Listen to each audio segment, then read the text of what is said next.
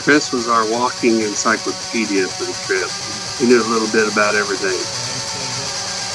Well, I just, he just, you know, he had a flower, you're like, oh, look at this flower. And he's like, that's a such and such flower, and it's native to, you know, he was like that with everything. Bees, he raises bees, he tells about how bees are made. And, no, he didn't bring any honey. He told me like 40, he produced like 40 gallons or something crazy uh, a year, something like that, something, something crazy. But he, he, he did. He knew. Matter of fact, one of the, the combat photographer was taking pictures of this flower on the side of the trail, and uh, I said, "Man, this is embarrassing." I said, "Combat photographer taking pictures of the flowers," and uh, Chris says, "Yeah. What's more embarrassing is that's a that's a blackberry flower. It's it's uh, you, they have them all over the United States." Here he thought he was taking pictures of something that was something exotic. Yeah. huh? Something exotic. That's funny. All right, let's go ahead and let's go ahead and start this up. Let's do this. Oh, wait a minute. Better? Much better. Yeah. Yeah. Much better. right. Yeah, I can see the uh the frown line. I like that. The scowl. It's Permanent. Perfect. I guess we lost uh Chris. Chris. He might have had to go back. I don't know. Anyway, let's do this. Let's get started. So we we're back, lead heads. As you can tell, we started the conversation. We're getting everybody connected here. I think we're as good as we're going to get at the moment. Uh, there's people messing with you in the background there, Michael. in your window. What are they doing back there? I don't know. You have no idea. I have no idea. they're, they're making faces in the background there. Uh, Chris is uh, putting on his mask. He's masking up. It looks like in Indiana. I guess they still require the mask in Indiana. Well, in, in the hospitals. In the hospitals, Yeah. the place, the only place where you're probably the safest, the cleanest no of all of them. Leadheads, we are back with another episode of the Talking Lead Podcast. Thanks for tuning in. Uh, make sure you go and support all those that make this show possible Mission First Tactical, SEAL 1, Nemo Arms, ASP USA, Factory 47, 1776 United, and of course, Keltec. We are going to be at NRA. Are you guys going to NRA this year, Lance? Uh, what's the dates? Uh, it's coming up next month, September 3rd through the 5th in Houston, Oh, Houston, Texas. yeah. Lo- Lord, no. Uh, September, October are going to be our two busiest months Okay. coming up. So we are every weekend and every week we've got either an outdoor adventure or a warrior path program running. There you go. And for you uh, new lead heads uh, that don't recognize that voice, that is Sergeant Major Lance Nutt with Sheepdog Impact Assistance. And we're going to be talking about their recent adventure that they had climbing Mount Kilimanjaro. And we've got some of the climbers here joining us. We're going to introduce them in just a second as well. Uh, and if you hear background noise, excuse it. We've got people on uh, cell phones driving. They're at the hospital. They're they're scattered out everywhere. This this trip really really took a toll on them. It looks like. But, uh, but we are going to be at the 2021 NRA in Houston, Texas. Make sure if you're there, you come by and see us. We're at booth 1803. Uh, we'll have some awesome giveaways from Mission First Tactical. We have some of their awesome dump trays, and if you're watching on the video, I'm holding up one of their cool dump trays right now. Uh, really good for you armorers out out there too. Work on guns is to put your parts and dirty stuff on there. Go to missionfirsttactical.com. Am I still sharing my screen? yes. Let me stop doing that. Uh, check them out. They also have your firearms accessories, your magazines, uh, 30 round magazines. You can get custom logos put on there. So we need to get some sheepdog uh, magazines done. We'll we'll look at getting that done. Uh, but yeah, Keltec going to be sponsoring us. Uh, come by there. Never know who's going to be there at the booth. Apparently, Sergeant Major's not going to be there, so we won't have Sheepdog joining us this year, unfortunately. unfortunately. But we do have you on now, and um, we're going to talk about this awesome adventure that you guys just went on to Mount Kilimanjaro. Uh, but before we do that, I want you to introduce who's joining us, uh, Sergeant Major. Yeah, we've got uh, Brandon Madison. Uh, he, uh, well, I, I, I, was about to say he's the token Army guy with us on this call, but actually, Chris Mackay is uh, Army. both combat vets uh, with us that uh, just uh, returned from Africa from our expedition there. So Brandon Madison, Chris Mackay, and Michael Nimmo, uh, who is a Marine combat vet and uh, one of our senior staff members within the organization. He actually um, is one of our primary go-getters when it comes to funding for the organization. So uh, we've been real proud of his efforts. And then Chris Mackay is our chapter commander up in Indiana, doing great things for the veterans and first responders of the state of Indiana. Uh, and Brandon, we're still trying to figure out what it is that he does. Uh, besides workout and love his daughter with all his heart. And I can't think of really anything that matters more than that. Than growing awesome beards is pretty pretty good too. Got the vite braid and everything going on right now. Right. So yeah, uh, Brandon Brandon's a real good friend of mine, and uh, we go way back uh, on a lot of life's challenges. And um, uh, Brandon owns his own business, doing great things out in the world, and uh, is, has been an amazing representative for us uh, and Sheepdog. And so we were proud to have all of these gentlemen with us. There was a total of 12 of us on the team that went to Africa, and these are three of the gentlemen that joined us. There you go. And uh, we had others that were going to, but due to connection uh, issues and whatnot, they weren't able to. But maybe we can get them back on another time. Would love to to hear their side of the adventures uh, as well. Uh, but before we get into talking about the Mount Kilimanjaro uh, trip, Sergeant Major, you know we do this little segment on the show. It's called trains and planes where we take care of jack wagons and we honor some heroes. And uh, we're going to let the gunny bring that train in now to haul off some much deserving jack wagons. Hoorah, Semper Fi, do or die, hold 'em high at 8th and I.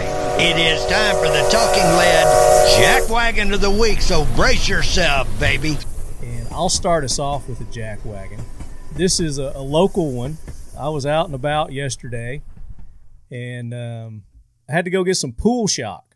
I don't know if any of you guys own a pool or not, but for some reason, chlorine is impossible to find right now. Uh, mm. Just your normal chlorine that you, you put in your pool, it's usually cheap and expensive. Uh, well, it's gone up to like five to six times its normal price, and it's impossible to find, which I haven't found a reason why yet as to why there's a shortage on chlorine.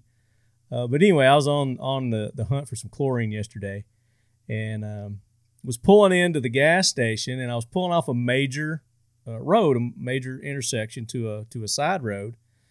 Uh, and I don't know how it is in y'all states, but in, in Tennessee and in most areas, the right of way comes from people pulling off the main road. You know, the other people have to give way. I was telling Brandon about this uh, off air, but anyway, uh, so I I beat this guy before he pulls into this intersection and starts to block the intersection because it's major traffic during the time I was out. Uh, and I go through, which I have the right of way anyway. And then he gives me this dirty, dirty look. I give him a dirty look back, and just go on to the to the gas station. Proceed to the gas station. And as I'm pulling in, this car pulls up in front of me, and it's that dude that I guess he felt I cut him off or whatever uh, and he wanted to to know what my problem was. I guess.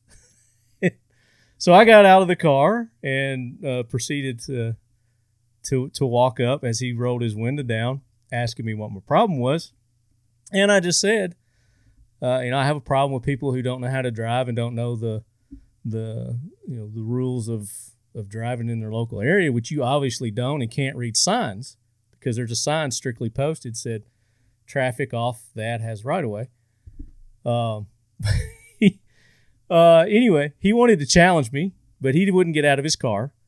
So I just proceeded to pump my gas, and then he stayed there while I pumped my gas, I guess, to make sure that I was following all the EPA rules. I don't know. Uh, but he eventually went on his way. But that guy is a jackwagon. Uh, for people who get upset over something as little as as that was inconsequential, when all the other bigger problems in the world that are going on right now uh, deserve attention, uh, those people are jackwagons. So welcome to the jackwagon train, you idiot in the the silver BMW. Takes all types. You know, you know, I just had to vent, had to get that out. Uh, it's a shame that I've let that bother me this long too. So I've let it go. I've vented. How about you guys? You got anything you want uh, to to vent to get off your chest? Anybody done anything that you thought was just absolutely preposterous, stupid, idiot? You know, uh, Marty, I, I had a similar incident, traffic related issue two days ago where I, I actually had a woman yell at, out her window at me that I was I must be a Trumpster Hmm. because my driving apparently did not um, meet her standards, and so apparently because I was driving what she has referred to as a Bubba truck, which is a Ford F two fifty. So Okay. I'm driving a Bubba truck, and I am a Trumpster, which she said repeatedly. And I have no political stickers on my vehicle, but because I'm driving a Bubba truck And you're white. and, Male. and I'm white, And you're male. apparently she and even said, and you look like a Trumpster, right? So I don't, I still don't know what the hell that means, but I, I must digress and say that as much as she belongs on the jack wagon, um, and I, I, I try to refrain based on my position in this organization from being overtly political. Sure.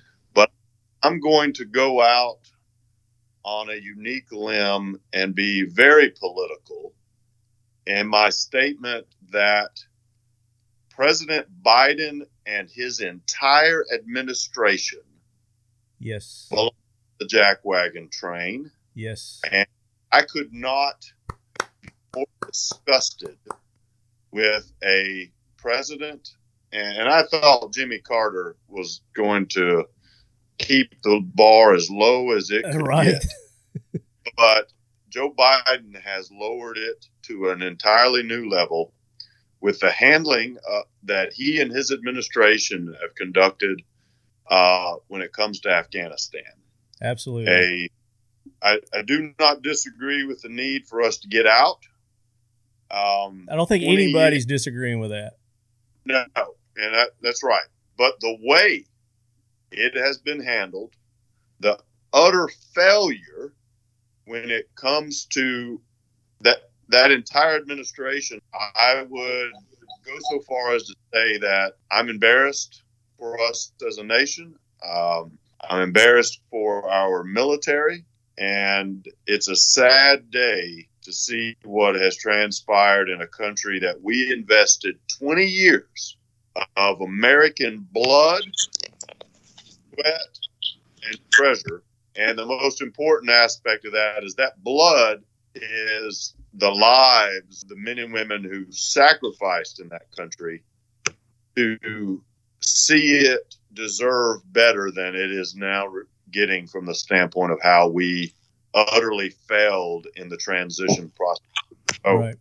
uh, I know that, and I and I think I'm there because all of us who, who, as veterans, served in that theater between Iraq and Afghanistan have been betrayed repeatedly by administrations that failed manage the withdrawal and transition process properly. So I um, I feel for the veterans out there that are struggling because of the failure of this transition, and um, I do want to make sure that they know that fellow veterans myself appreciate all of the sacrifices made, especially by those families that are now having to relive the betrayal um, of having lost loved ones. And uh, the Biden administration has much to account for in this utter failure of foreign policy. And they refuse to be held accountable. hiding Biden, as they're calling him now, is Yep. you know, refusing to address this. Any of his uh, in- administration uh, are not addressing this. Uh, they're hiding. Uh, what did he came on yesterday and did um, address the nation, and all he did was talk about COVID, and he had Yeah. nothing to say about what's going on in Afghanistan. Whenever he has been, I think he did some interview with that uh, George uh, Snuffleupagus guy, and uh, he said, um, you know, he wasn't taking blame; he was pointing fingers. Where he specifically said he would not um, blame anyone else for any of his failures, and he's specifically doing that. Uh, we're seeing it firsthand here.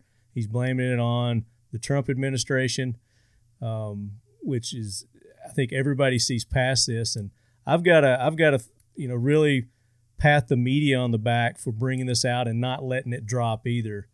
Uh, for Yeah. most of the media outlets, uh, they have really been hanging on to this and trying to get him to be accountable for this and, and step up and address not only America but the world in this this utter failure that um, that they that they uh, have done with Afghanistan here. And uh, I you know I wanted you guys specifically. I was hoping that you would talk about this because you are um, veterans, and and I think the majority of you guys probably did some time uh, in Afghanistan, and I kind of wanted to just get your firsthand account on this. Uh, does anyone else want to chime in on this? well, like I like I told, uh, is it Marty? Sure. I, I, as- as I told Marty before you guys got on, I- you know, as far as jackwagons go, these Democrats and, and Joe Biden, they're they're easy targets. I mean, they they can't seem to to do anything uh, effectively. They, they they might talk a good game about uh, an idea, but the minute you ask them two or three follow up questions, it all turns to shit. They they There's are no the execution. biggest jokes. Yeah. I'm sorry. Let's say there's no execution. Yeah, they they they got no plan. They got no follow through. They they the people that elect these uh, these uh, jackwagons into office, um, they're I they're almost to me like they have some sort of physiological difference from somebody that has rational thinking and planning skills and and uh, just common sense and Yeah. you know I hope that this I hope that this destroys this presidency. I, I, I want to advocate for every president, Democrat or Republican, to be a good president. Um, you know, I, That's the I- thing I with wanna this, get- though, too, is it, it's salvageable. They could salvage this. Uh, you know, there's a way that, that it could be salvaged, and you know they could save face here, and they could save lives.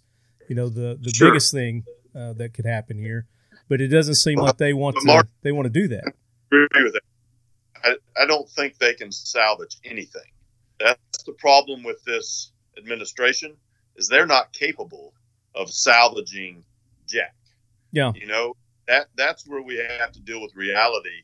The we we are seeing a total failure when it comes to any form of leadership, of ownership, and a willingness to accept Yeah. responsibility for poor decision making. And until you do that, you can't begin to fix anything. Yeah. And so I don't. And let me rephrase it. I don't think it's salvageable by them. yeah, I think if they turn the reins over to people who know what the hell they're doing, then exactly. yes, it is. It can, it still can be salvageable, but they have to have, um, you know, the hubris. I guess is the word I want to use, and and step down and let the right people take this over. You know, that's that's the great thing about leadership is uh, being able to delegate. You know, and that's what he needs to do right here. Is he just needs to step back and say, you know, or somebody needs to pull him back, his puppet handlers, uh, and say, you know, this is beyond you. This is beyond us. Let's let the experts handle this.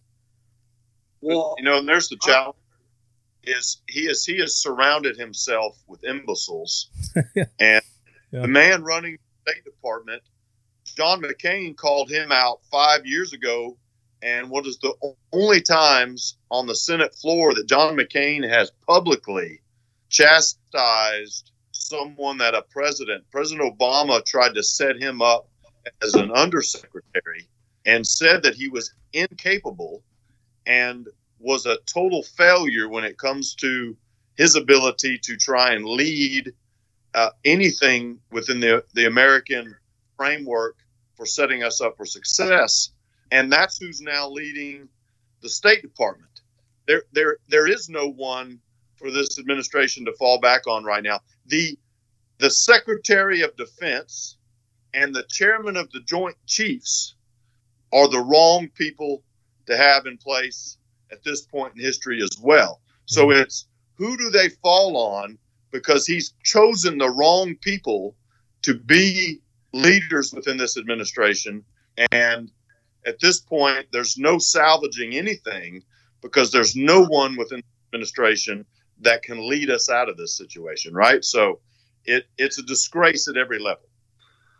I agree, and I, I just want to add one thing without getting too far away from the topic of Afghanistan. Is that's this, these these type of people their whole mindset their whole mindset is it's somebody else's fault. Every shortcoming every bad decision every bad outcome is always someone else's fault. Either racism or white supremacy or trumpers or it's always something. It's never it's never their policies you know? And and i it just baffles my mind that these people elect because they all think the same and they they they elect somebody knowing that yeah. whatever their policy is it it might sound good but, but it's like not in sync get, and it's it's it's it's you know a dream. It's a pipe dream. And it, it can it never be executed a without a, totally, a, huge sacrifice somewhere else. Yeah.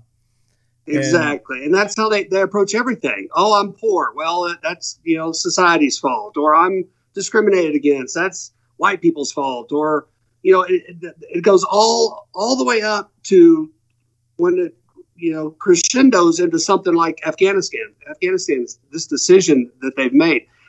These people are completely incompetent. They they and, and we got to think it's not just one guy. I mean there's uh, roomfuls of, uh, of people that are that are supposedly supposed to be strategizing and thinking this thing through, but they got their priorities all well, upside we assume, down and backward. We assume there's a room full of people. I mean, we have no idea what's going on behind the scenes there. You know, who who knows? It's it's sheer and complete chaos. What about you, uh, Chris or, or Michael? You guys got any anything you want to say? Well, one thing that I would say, and one thing that, and some of the people I worry about is not only the the estimate of between 5,000 and 10,000 American uh, uh, citizens that are, are still over there behind lines, whether they went over there uh, to help with the government or whether they went over there to help dig wells for the local tribes and stuff. Uh, they're still there and they can't get into the cities. But one thing, uh, when I served over in Iraq, I noticed our interpreter. Um, ISIS killed his mother and his father his sisters and brothers, all of his cousins, oh, his gosh. aunts and uncles. They killed his grandparents. He was the only one left. And they did all this because he was working with us. And so when I think about this insane uh, uh, drawback and, and, and pull out that they did, um, what about the people that helped us? You know, it, it, it's all fun and games until all of a sudden, you know, we're safe, but the people that helped us and thought they were going to be safe are kind of thrown to the wolves. Well, not kind of. They are. They were, and I've heard other stories of uh, of other Afghans that were helping the Americans uh, that have been hung publicly hung and executed, and uh, since all this is, has happened. And of course, you don't hear about that in the news. They're not they're not showing that in the news, but you're hearing from you know personal people that he's like, you know, I just got word that my friend such and such was just you know shot by ISIS because he was our interpreter, or you know whatever it may be. Uh, it's just you know it's completely a disaster as is what's happening and and you're right, uh, Lance is uh, I, I don't know that it is sal- salvageable at this point, but um, they can still do something. You know, they can still send people back. I don't know. I don't know what needs to be done, but um, it's got to be corrected somehow, some way. And um, I, am just proud of the Americans for the outpouring of of rage and disgust that I've been seeing.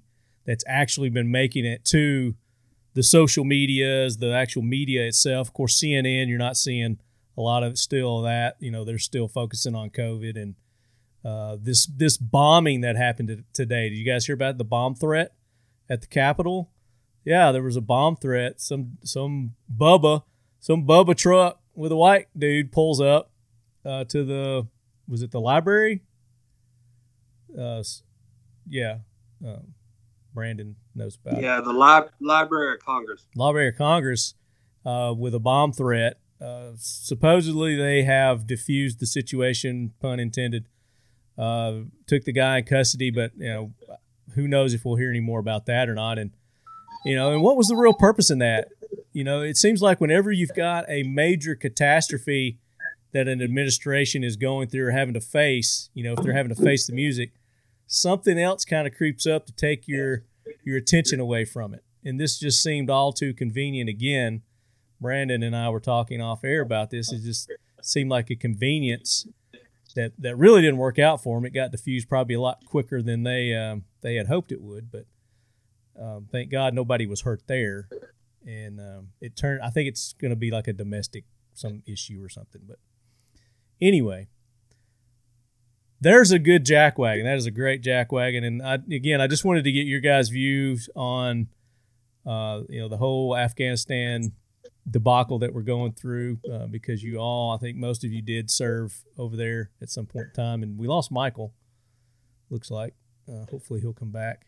Are you guys getting those storms? Any storms from that uh, series of tropical things that are going on? We're getting a little bit here, but not a whole lot.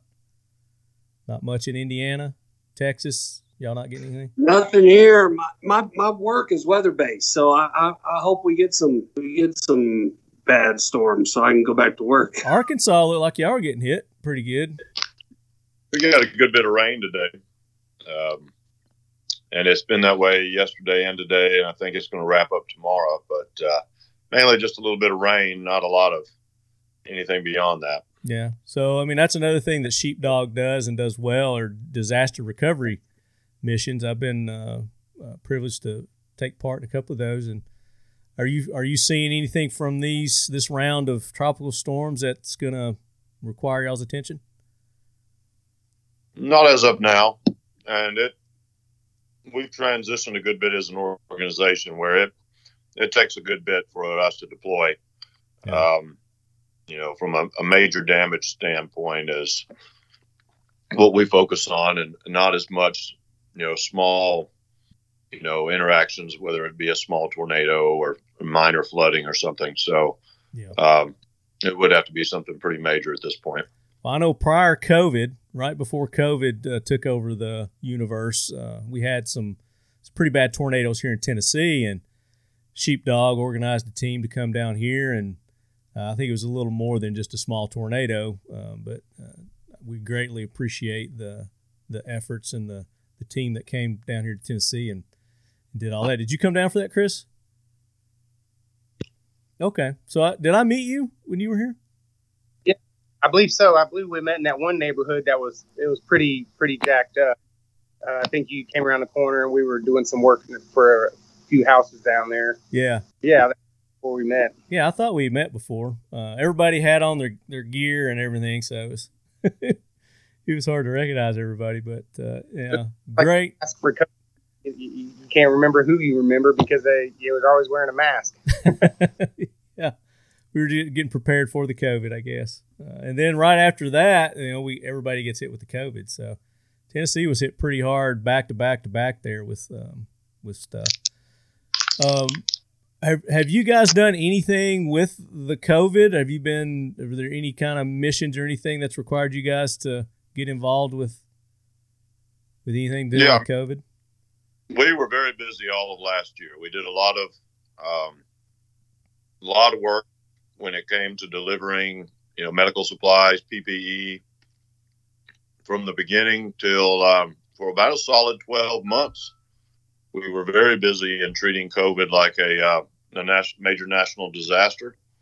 And uh, Chris Mackay was someone that really set the bar high on making uh, making masks. When uh, the nation was running low on masks, he was making them by hand.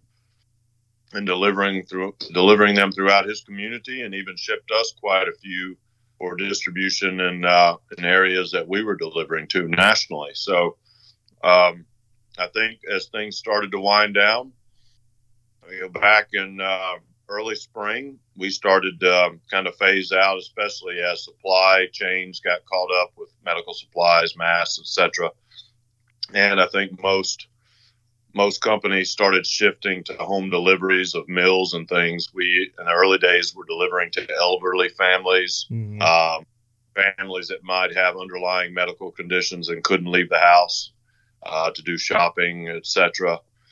And so we really we worked hard to fill that void for a lot of people that uh, were kind of trapped in uh, trapped in limbo. But uh, we stayed busy, and uh, we were impressed nationwide to see how much our uh, our teams and chapters and our members nationwide stepped up to contribute in their communities, and uh, we really had a big impact. Very good. We're talking with Sergeant Major Lance Nutt. He is the the founder of Sheepdog Impact Assistance, an organization designed to uh, keep veterans off the couch. Get off the couch is their their slogan, uh, and they do that by uh, ways that we're talking about here the da- disaster recovery missions, uh, the adventures that you have, the outdoor adventures. Uh, you've added a couple of different things, I think, since the last time we talked, uh, too, that you guys are, are doing. I saw something. Um, Warrior Path. Yes, the Warrior the Path. Edition of our programs. Uh, Warrior Path is a partnership in conjunction with Boulder Crest uh, Foundation and it's uh, it's all about working from the standpoint of helping our veterans and first responders with uh, mental wellness training. Uh, it's based on post-traumatic growth, the concept of post-traumatic growth that from your trauma you can actually use it to grow into a better, stronger person. Um, and then we we stress the importance of putting it in its proper place. So if you experience trauma in your life, it's important that you do not let it define who you are today and who you will become in the future. Uh, and that's the big work behind our Warrior Path program training is uh, teaching our nation's veterans and first responders how to properly manage uh, post-traumatic stress, uh, post-traumatic stress, and transition it into post-traumatic growth. So um, that's the big piece on where we are, and as you show the kind of the, the working triangle there. It's uh, it's engaging you to get off the couch uh, through our outdoor adventure programs, where we introduce the warrior path concept, um, and then that in turn is driven into the service side of you, got to continue giving. You've got to find a new purpose, and whether it's through our disaster response missions or identifying um, small needs or large needs in your community, whether it's a homeless homeless challenge for homeless veterans and you volunteering at a homeless shelter or helping to clean up an inner city park that's you know damaged and the children can't use it anymore you go in there and, and get it back uh, functional um, there's a there's a big focus on us driving veterans and first responders to get back out into their communities and make a difference Absolutely, and you guys do a, a very good job of that. Uh, and another one is the the outdoor adventures that you guys do. Is the the Kilimanjaro is that considered one of your outdoor adventure uh, programs? It is. Uh, it was our first international outdoor adventure, and typically not something that we would do, but we had a major sponsor here that one of our uh, members, Scott West, um, who is a double amputee. Uh, this sponsor, um, Sam's Furniture here in Northwest Arkansas, heard that uh, Scott had a passion and a dream of climbing Mount Kilimanjaro as a double amputee.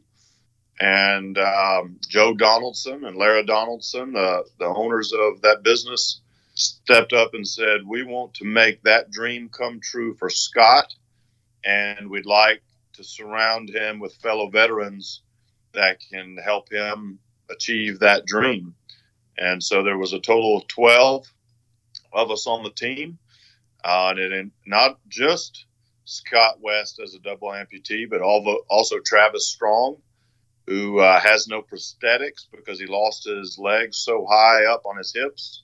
Uh, he basically hopped on his hands and his butt um, for three days up the mountain before he physically, you know, just met uh, met the wall that he couldn't go any further. But uh, there's a picture of it here somewhere. I'm trying to get to. you, you uh, that's that's the team. You know, obviously hiking and uh, yeah, if you show a picture of, of Travis, it's it's powerful from the standpoint of. Uh, it's here. I know. I saw it. I saw a couple yeah. of pictures of it. On is that photo. one of him here? No, that's not him. Is it? That's Scott West. There, you can see that uh, he had to take a break and remove his prosthetics, and uh, so the, the porters helped carry him a little ways while he rested his legs. So Scott's kind of the the the the the spark that started this, huh, for you guys? Scott is the spark based on his his dream to uh, accomplish summiting that mountain, and he did.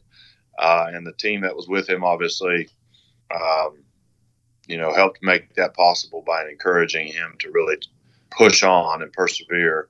Uh, and it's um, still pretty amazing to. There he is. There's yeah, Travis. There's Travis. And then, uh, of course, Noah Galloway, uh, Dancing with the Stars and men's fitness fame. Men's do what? yeah, Noah Galloway is a double amputee uh, veteran. He's missing uh, an arm and a leg, uh, and he uh, he's famous for uh, being on Dancing with the Stars, and actually was the runner-up winner on that. Right there, that's this guy. That's no, that's Noah Galloway right there. Okay. I had no idea. I don't watch Dancing with the Stars. So. No, not many of us do, but uh, all of wives and girlfriends have made it very clear that uh, they all fell in love with him when he was competing on Dancing with the Stars. Very good. He also made the cover of uh, either Men's Fitness or Men's Health as the fittest man in America. Wow. Uh, and I think he it was on the cover. I think it was either a 2015 or 16 edition of uh, yeah. one of those. Say again, you're you're going to say something. Oh, it, it was Men's Health. Sergeant Major was correct. Men, men's Health. So. So, but so but, powerful. But you all were there. You all took part too um, during the this this journey. So, get kind of give us a, a a breakdown from start to finish. So the, the concept came about. Uh, Scott had this dream. Um, some some very honorable people stepped up to make it to make it happen. Um, and then you came up with the idea. Well, let's get more people involved with this. Let's get more sheepdogs involved. And you guys started kind of a, a fundraiser for this. Um, how did you pick your team? How did you pick the people that were going to to go on this journey and then what did you guys do to prepare for it because it's not like you know walking up uh, Dome in Gatlinburg, Tennessee. You know, it's, it's this is like one of the the highest points in the in the world. I think it's like the fifth largest mountain or the, something like that. It's fourth tallest mountain in the world, and it's the tallest freestanding mountain in the world. Um, so I mean, it's no joke because like 13 people die a year at this, you know, trying to climb up this thing. It's it's no joke. Yeah, it, and I think that's probably something that the team really learned to appreciate quickly was that it, it's advertised as one of the easiest big mountains in the world, but that's a very relative statement when you're hiking up to 19,000 feet. Yeah. And you're hiking over some pretty formidable terrain. Uh, and the team took, we started on one of the longest routes, which is an eight day uh, Lemosho route, which is designed to give you more time to acclimate before you go for the summit. But it also gets you on your feet for a much longer period of time and just physically really wears you down.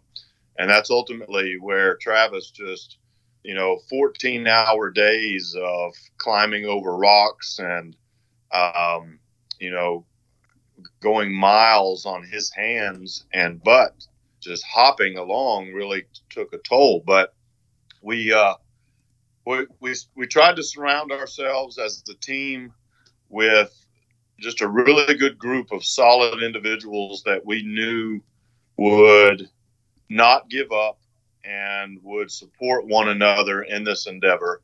So, in selecting the team and looking at uh, who we wanted to have join us, uh, you know, Chris and Brandon and Michael uh, and Chris Mackay, Chris Jackson, all of the individuals that we really chose were in many ways handpicked based on we us knowing their mental fortitude and a willingness to challenge and support one another in whatever way it took.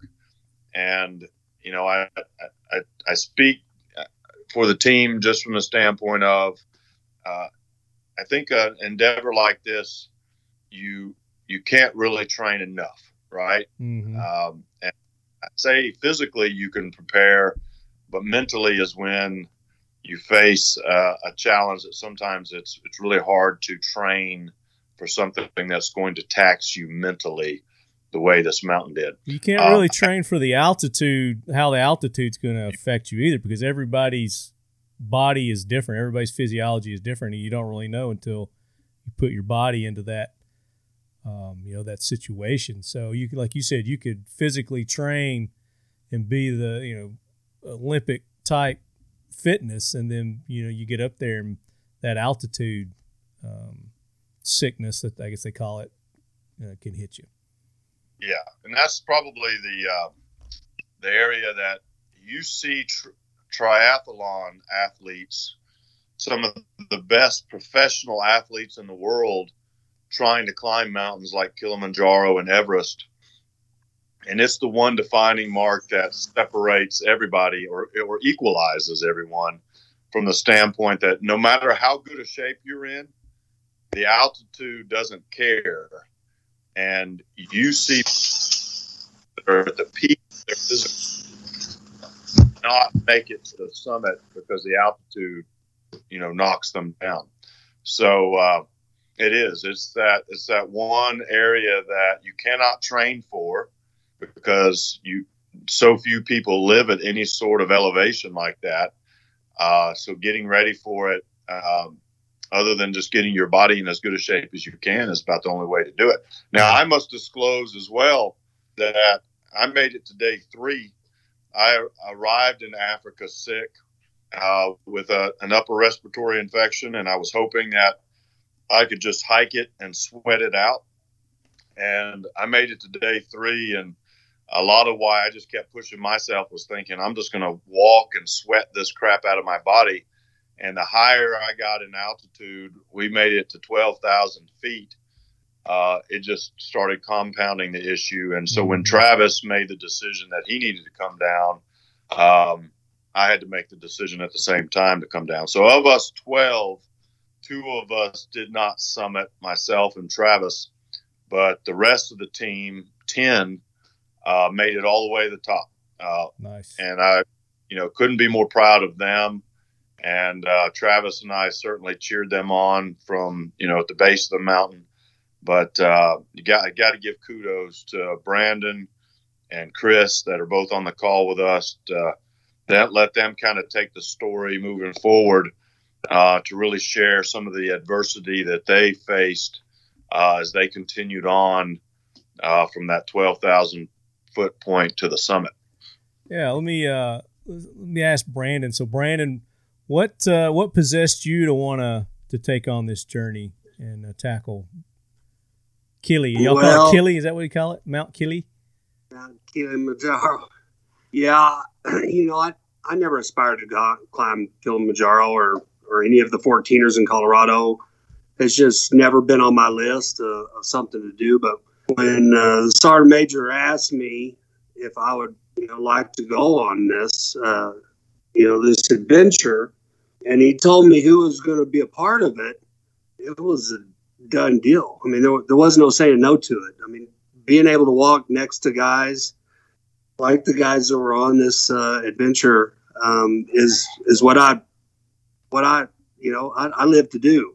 Um, there's no bigger honor for me than to uh, walk next to these guys, especially these combat wounded um, individuals and you know these these warriors. And so it, it, it was there was no question uh, about wanting to do it. Once he told me the you know some of the details and who was going, um, that's what sold me. Even though he said Scott was going, you still wanted to go. Well, I'd already committed at that point, and I think it was you know I, I didn't want to look like I was uh, wishy washy, so we were really going to give Scott a hard time. I hated that he didn't join us. Uh, I, I, knew I'd have a cuddling buddy, you know, once I found out he was going. I knew he wasn't shy about that. Right. So, what did you personally do um, to get ready for this this journey? Well, living in the panhandle of Texas, um, there's not a lot of altitude around here. You know, we have Palo Duro Canyon, which is a, I think the second, only to uh, to the Grand Canyon. So there's a big hole in the ground. So I, I, I did maybe the opposite of what I should have done. I went down in elevation. You went below sea level instead of above. Yeah, yeah, yeah. And so I just, uh, you know, it was for me. It was just about uh, putting miles on my boots and uh, had weight on my back. So I did a, a, a lot of walking, a lot of rucking. And um, I walked here at home. I would go down there and train, you know, under an uneven terrain and uh, I was able to climb a little bit and, and, get my wind and stuff. But I can tell you, you can you can do that all day long, um, as much as you want. Nothing prepares you for, unless you live on a mountain at altitude. Nothing's going to prepare you for the uh, for the, uh, the the toll that, that it takes on you being on the ground on the mountain. Yeah, and, and I guess uh, having the group that you have with you also helps, you know, as far as the mental aspect of it. Uh, because oh, I can see, I can see mentally, uh, like you said, uh, we talked a little bit off air, and you talked about you'd got a strain on your knee, and um, early, earlier on in the hike, and I mean, it was an eight day um, adventure that you guys were on, and um, you know, I'm sure a lot of people, if they didn't have that type of encouragement and people behind them, they probably would have just called it quits and and stop, but you kept on, pushed through. Yeah, and I was pretty dedicated to to in my own mind uh, as far as doing doing the whole thing on my own. You know, I took a knee brace, and once I hurt my knee, I didn't even want to wear the knee brace. I felt like that was cheating. Um, I was cheating myself. You know, I wasn't cheating anybody else. And my knee was already in bad shape going into it, so it's not something I hadn't lived with before. Um, but yeah, when I did injure it, uh, I think on day three, it was concerning. Yeah. Um, but it, it held. It held. So I got down. I had a pretty good limp, I think, at the bottom. Uh, the guys can attest to that. Um, but um, what you were saying, as far as the camaraderie and the, the motivation and just, you know, seeing the guys walking next to you, everybody's got their own struggle. They're in their own minds on, on the trail. And the encouragement coming from, you know, from every direction um, was was uh, just made it easy. Uh, it, it, really made it much easier than it, than it probably would be otherwise. How about you, Chris? Um, talk about the preparations that you made for this adventure and um, kind of how it uh, took a toll on you, if any. Well, yeah. Well, being a, uh, a former paratrooper in the infantry, I would say uh, one of the things that best got me ready for this mission would have been uh, cigars and moonshine. um, nice. uh, like like uh, Brandon said, you know, there's not really a lot that you can do, especially here in Indiana. You know, it's sort of flat everywhere, and uh, so I basically just put weight, you know, miles on my shoes and weight on my back. Um, the the crazy thing about it is since I've been involved with Sheepdog, I'm one of the OA guides that helps them with some of their adventures. And so what I do is, uh, you know, they give me a mission, they give me a task and a purpose. They they tell me what I need to do. You know, hey, we've got this mission. This is the this is the info you need. Uh, can you help us? And so I'm usually there to help. And what I do is, uh, I, I pass the national registry. I have my EMT license, um, or had it at one time. You know, it's not current right now, but um, so being I have a little bit of medical training background, they always kind of give me like the medic pack and I, I, carry it, but I always put, you know, a dozen, half, you know, two dozen, um, bottled waters in my backpack. And so over the years of being with Sheepdog, one of the things that has helped me is carrying water for our, our veterans that are on an outdoor adventure or on a disaster or anything like that. So, you know, well, well, whether you know it or not, sometimes in life you're training um, for something that you don't know is about to come. So I, I'd have to thank Sheepdog for the past few years of, you know, basically getting me off the couch, getting me active, walking up hills, mountain biking. I'm doing all these different activities that made me um, uh, strong enough to complete this mission and did it at a, at a rate that was so slow, you know, I didn't realize that I was uh, uh, better shape than I was, you know. you surprised yourself, huh? I did.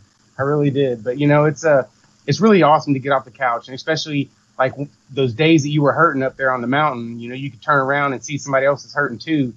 And for me is when I usually start motivating other people, I stop thinking about myself.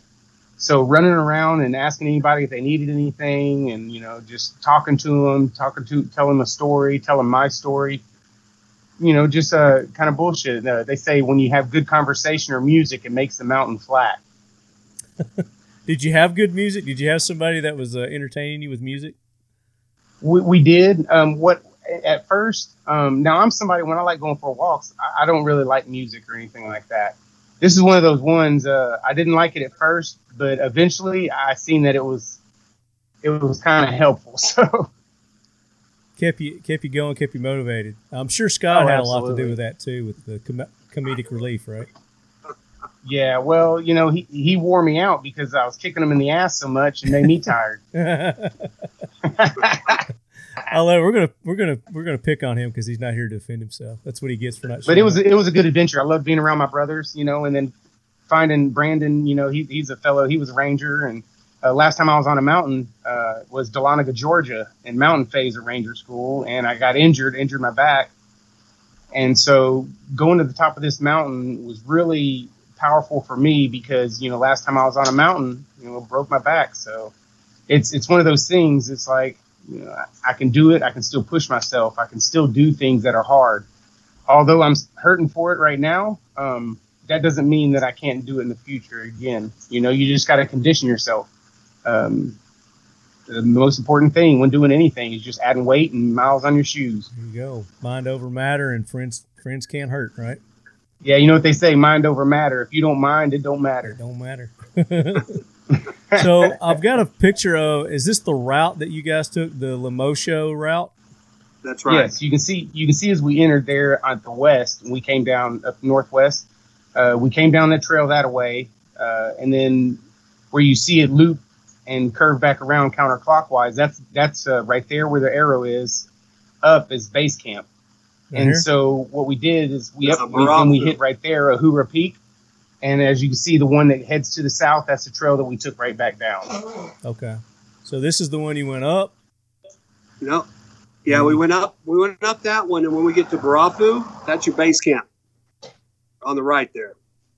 Barafu, right there where the Y is. I'm looking for it. I don't see a Y. Right, right where the lines intersect, the orange line, Barafu. Oh, yeah, right there, down here. Okay. Yeah, that's your base camp. That's where we we stopped, and on this trip we we took uh, we pushed through, um, went from Barranco through Karanga, where we would have stopped. So we went to the east there from Barranco to Karanga, and then we pushed through Karanga to Barafu. And typically we would have stopped at Karanga for the night. Mm-hmm. But because we were pulling such long days um, with Scott and Noah, um, we weren't getting any downtime. So typically, I think you walk five or six hours uh, around that uh, a day, and you get into your camps around you know early afternoon, two, three o'clock, and then you kick off your boots, you wash up, you relax, you uh, um, acclimate and uh, we just weren't getting that. We were we were pulling 12, 14 hour days every day, getting into camp after dark, um, and so we made a command decision to push from Barranco through Karanga to Barafu in one day, so that we would have 30 hours of downtime, so mm. that uh, Scott and Noah could you know let their uh, let their uh, you know their their where their where their prosthetics attached. Let them let them kind of uh, rest and heal up because they were getting some pretty serious uh, some you know sores. Yeah. And then once you go from One of the Brockton- things. Yeah. Go ahead, Chris. Well, I was going to say uh, to add to what he was saying, um, like Noah and and Scott. One of the things that was happening was doing this, you know, twelve to fourteen hours a day, walking and standing uh, and climbing. It was making their their stubs swell. So when their stubs would swell, it was hard for them to get their prosthetics either on or off. And so, you know, there was there was a, a, a lot of hangups there that we were dealing with. You know, that that uh, kind of would hinder and make us, you know, um, um, have such long hours. Yeah. Now, as far as time wise, um, did it take you guys any longer than normal? I mean, I would I would think that probably took you a little bit longer than normal to to accomplish this. What's the normal? It was it was taking about twice as long, um, is what we were kind of estimating, may, maybe minus an hour, Yeah. because you know Well- it'd be four to six hours for the walk, and you know twelve to fourteen later, you know we're kind of just now coming into camp, or you know So we did it in the we did it in the same amount of days that a typical eight out eight day uh, hike would would be on this route. Yeah. we had eight days uh, delegated for it, and we did it in the eight days. But we did it about the the hardest possible way you could do it. We did 12, 14 hour days um, every day, and um, that's why we made the little uh, command decision there at the last before uh, up to base camp. Um, but we didn't extend it any more days or anything. We just did more walking and putting in more Gotcha. hours than Put Then- more hours in the day than than most people do exactly, to get done in the, Exactly, the yeah. eight day time frame. And then Yeah. three of them, Sebastian, Scott, and Noah, they all got uh, stretchered down the hill. Okay. I was gonna say because once you go up, you got to come back down too. And That's right. That's- yeah, and that last did they? that mo- last day, Marty. uh, Yeah. when you go from base camp to the summit, you start walking Yeah. at midnight.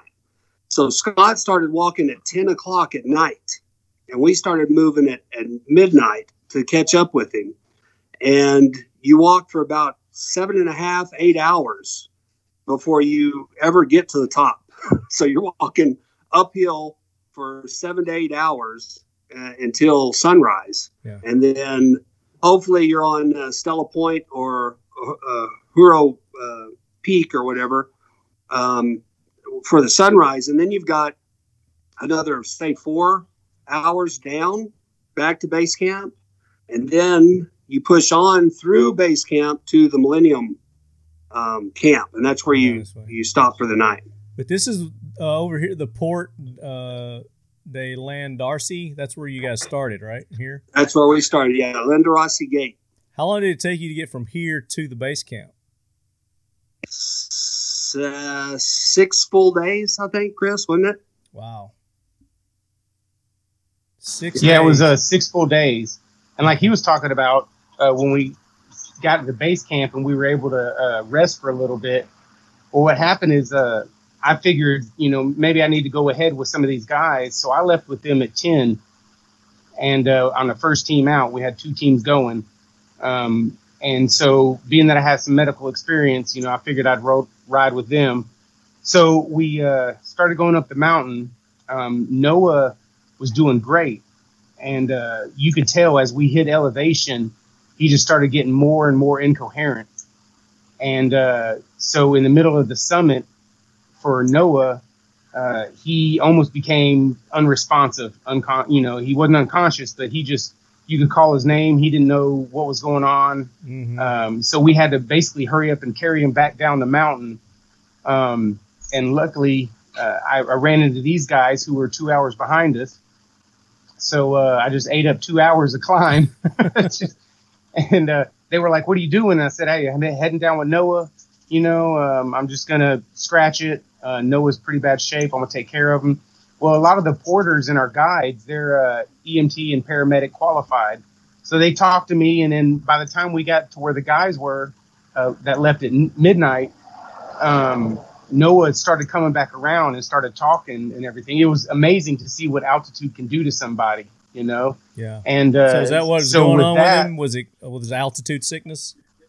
Yes. Yeah, he was passing out. He didn't have enough air, and his brain basically was just shutting Shutting down. down. And uh, um, our guy Kelvin, who was uh, taking him down with me, he said he's got this. Um, you know, he, he'll take care of it. So uh, I linked up with these other guys, and then had to walk right back up the mountain where I just came from.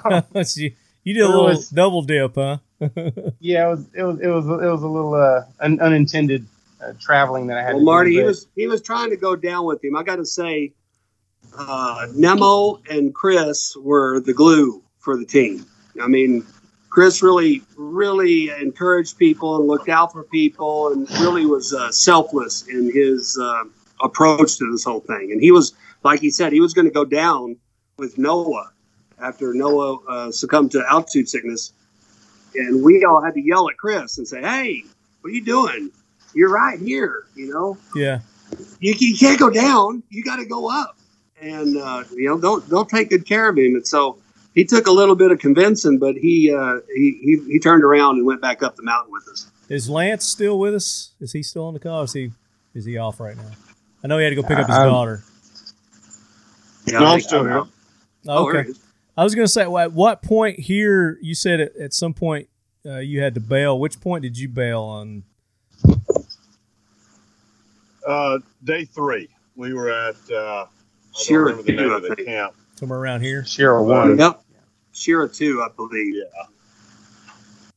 Yeah, we were because it was day three, and uh, Chris, Brandon, you remember the name of the camp? Yeah, it was Shira two, I believe. Um, you guys left sounds out the next. Yeah, you left out on day three. And uh, yeah, Shira camp. That that sounds right. So Shira two. Shira two, right? So did you just did you turn around and go back to the uh, the Londorossi, or did you go this way? No, there's a at, at certain points along each uh, trail section. There's extraction points where you walk uh, walk a certain distance. We had to walk about two hours. They carried Travis uh, with us for about a two hour walk to an extraction point. Uh, and there, one of the Kilimanjaro park rangers uh, picked us up at that point, and uh, they took me straight to the hospital and then they took Travis uh, back to the room. They had to put me on an IV and pump me full of antibiotics uh, to try to get whatever crap I had going on. I was running a fever at that point and uh, not real sure still uh, what it is that hit me, but just get the flu or Yeah. something. yeah, it, the doctor actually kept telling me I had COVID, but the tests kept coming back negative, so he was kind of stumped. Um, but it, Yeah, I It can't call it COVID. What am I going to call it? Oh no! yeah, that was, right. That, that's the crazy thing. And uh, he said all my symptoms. You know, my lungs were filled up with fluid. That's called My head was uh, congested. I was running a fever, and he just ba- basically kept saying, "You have all the symptoms of COVID, uh, but the tests keep Yeah. coming back negative." They drew blood, and uh, but it did. It was probably the sickest I've been. And last time I remember being that sick was with the flu in college, and uh, I I once they got me out of the hospital and to the hotel, I slept for three days straight Yeah, uh, until I started to have any sense of feeling normal again. But uh, it like uh, it sounds it, like the it was a butt kicker. like yeah, flu. I'm, I'm betting it was just the flu, and uh, I. Uh, but yeah, it was it was, and you would compound that with altitude. It was like the higher we kept going up, it just it made the situation that much worse. And you you've got to learn from. If anything, I learned from that was the importance of listening to your body. And I, you know, I was resisting listening to it. And if Travis had not decided he had hit his limit, I probably would have kept pushing on just from the standpoint of how do you quit when yeah, you got somebody without legs, you know, pushing themselves up the mountain, right? But um, him quitting made it easier for me to go, well, can't let him go down the mountain by himself. And at this point, my body is saying the same thing. So, he was your Um, savior. yeah, I was glad doubt. at that point that he called it because it gave me the ability to call it. Yeah. Talk Well, about. he really no, go ahead. I was just going to say, you really, you really, I mean, it was a smart decision. It was a selfless decision too. I think, uh, no matter how he portrays it, because you're putting the whole thing at risk and you're putting yourself in greater jeopardy. The higher you get, the the routes off the mountain get get less available. You know, they get farther out where they can get a car up. So I, I think at that that point he just didn't have any choice. Yeah. So talk about you know these eight days and the pictures that I've been showing, uh, the scenery, and you guys were in. This is in Africa, Tanzania. Is that right? Tanzania. Um, talk about the this the change in scenery from from when you started as you ascended uh, Mount Kilimanjaro, and then of course coming back down, you went a different route coming back down. Well, the scenery was amazing, and, and Chris will attest to this because he's he's uh what what are you a master gardener or something, Chris? he's got. I'm serious. He's got Yeah. a, quite a bit of knowledge about this stuff. I stuff. think his lawnmower's running in the Yeah, I, uh, background there too. I've got my advanced master gardener through uh, the Gibson County Purdue Extension and Purdue University. So you're not kidding. No. Okay. yeah.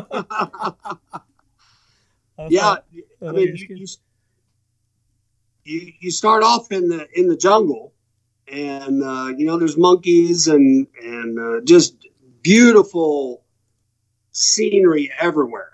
I mean, everywhere you look is uh, is a is a picturesque moment, and um, that that's up to to Shira one, and then Shira one to Shira two. I think that's uh, that's a plateau, and the the vegetation starts getting a little more sparse and then uh, uh, eventually you get the higher you get, you know, the, eventually there's no vegetation at all. It's just rocks. It looks like you're walking on the moon. Are you seeing any um, any uh, wildlife as you're out? You know, birds or anything like that? Yeah, well, there there was quite a few different different birds. It, it wasn't like uh, like walking through the zoo or something, but we saw Yeah. we saw a lot of we saw a lot of monkeys. Uh, We had uh, some monkeys come in and, and steal some food from some of the guys that were that turned their back, you know, for two seconds. They came down a tree and, and snatched it up and, and This would be at the lower altitude, though, right? this was down in the jungle. Yeah, this was day one or at the end of uh, the start of day two. Um, and so that there was a little bit of that, uh, lots of insects. But as you got higher, you didn't have any of that stuff. No birds. I mean, you look out. The, the beauty of this is, I think on day three, and Chris, you can correct me if I'm wrong. Day three, we were so high that the clouds were below us, and so when you looked out off of the mountain, it was like looking at an ocean, but it was all clouds, and Oh, you could just see a you could see another mountain peak kind of peeking up through that uh, that sheet of of uh, clouds. It was it was uh, amazing because you don't ever really see anything like that unless you're in an airplane or something. Yeah. So these pictures that I'm cycling through right now is this at the the beginning of the the hike, or is I this at think the that's end? the that's the hotel or the lodge we were staying at. Before the hike or after? Yeah, before well, yeah, this is before. Okay, gotcha. Yeah, this is on the way. I think this is day. Isn't this day one on the way up to Londorossi Gate? We Is had stopped for a bathroom. Say again. Is this one of your guides here? That is Rachel. Um, she also uh, fell out on day three. Um, uh, she couldn't deal with the cold, with the weather aspect of it. And uh, she had something to do, I think, with the safari that we went on after. Yeah, she works. She works for the safari company that we also tagged on to.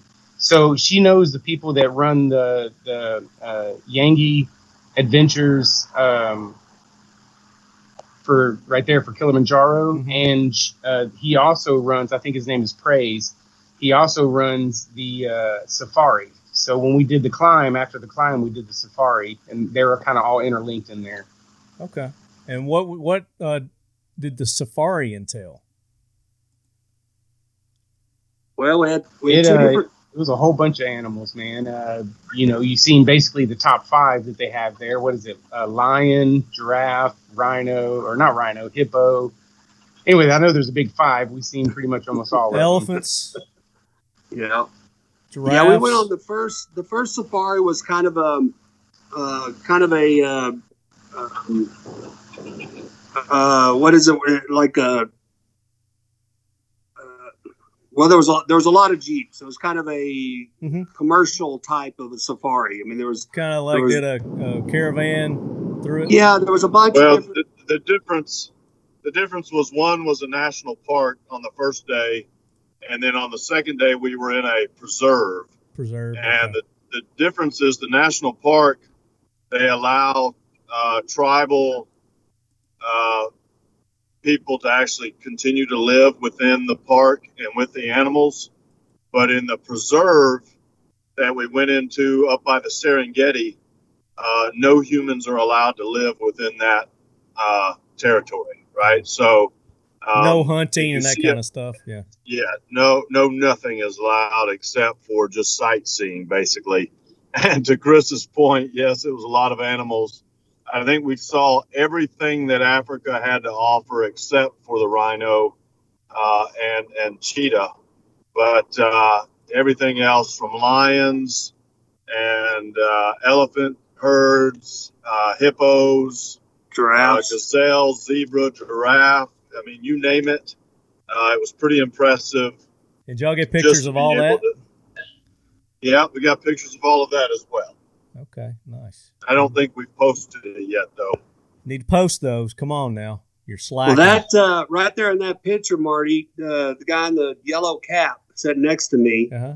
That, that's Jeremy Lock. He he was our photographer. He's a seven-time military photographer of the year. The only person to to to attain that goal seven different times. I think the closest person ever to have it was was three. They got it three times.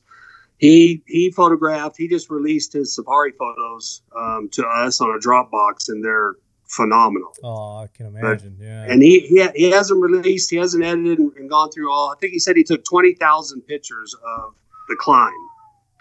wow. So, So talk Yeah. about this. Uh, you know, the food. What did you guys, you know, eat? This this is probably something at base camp here. I don't guess you set this up every night during the the hike up the mountain. So talk about your, did. your food situation.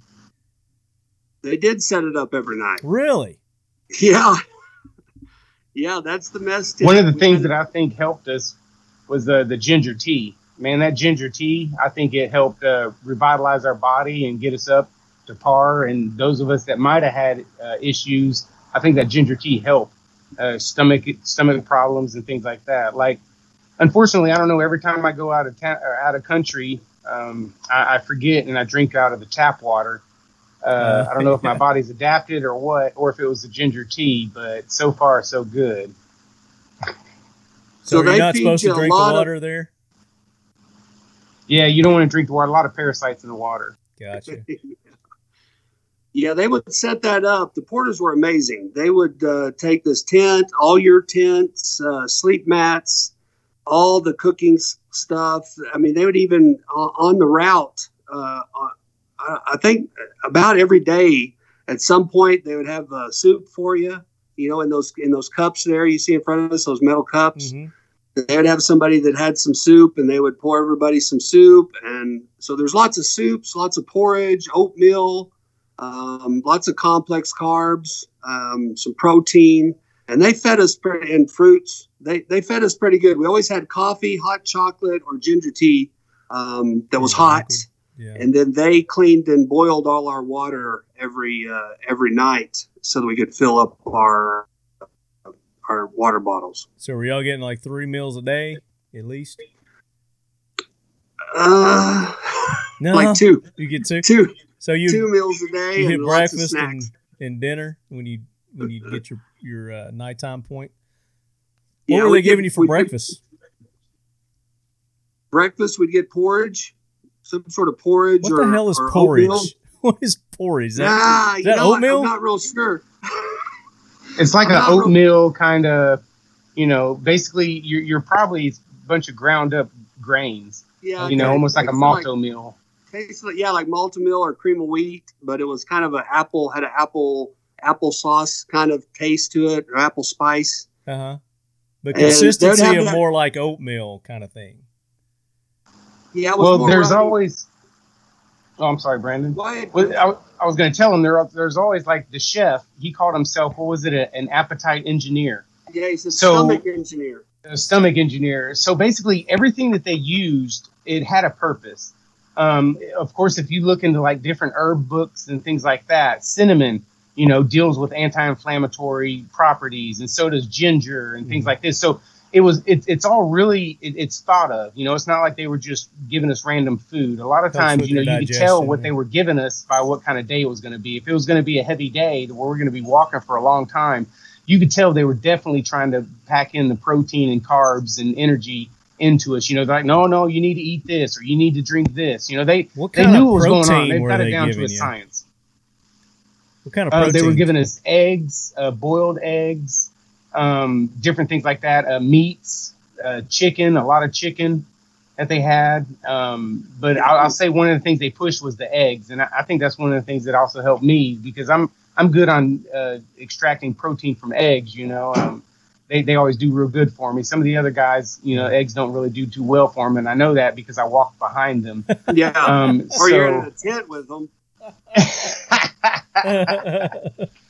you know that brings yeah, up a, you know, so another um, thing that people probably don't think about, and something that I had read when I was doing a little research on this, uh, is that you know you were saying don't drink the water, and that the water has become contaminated by all the people not properly discarding their you know their waste, Yeah. their, their human waste, uh, and it's it's gotten into the the water systems there, and I guess made it uh, undrinkable.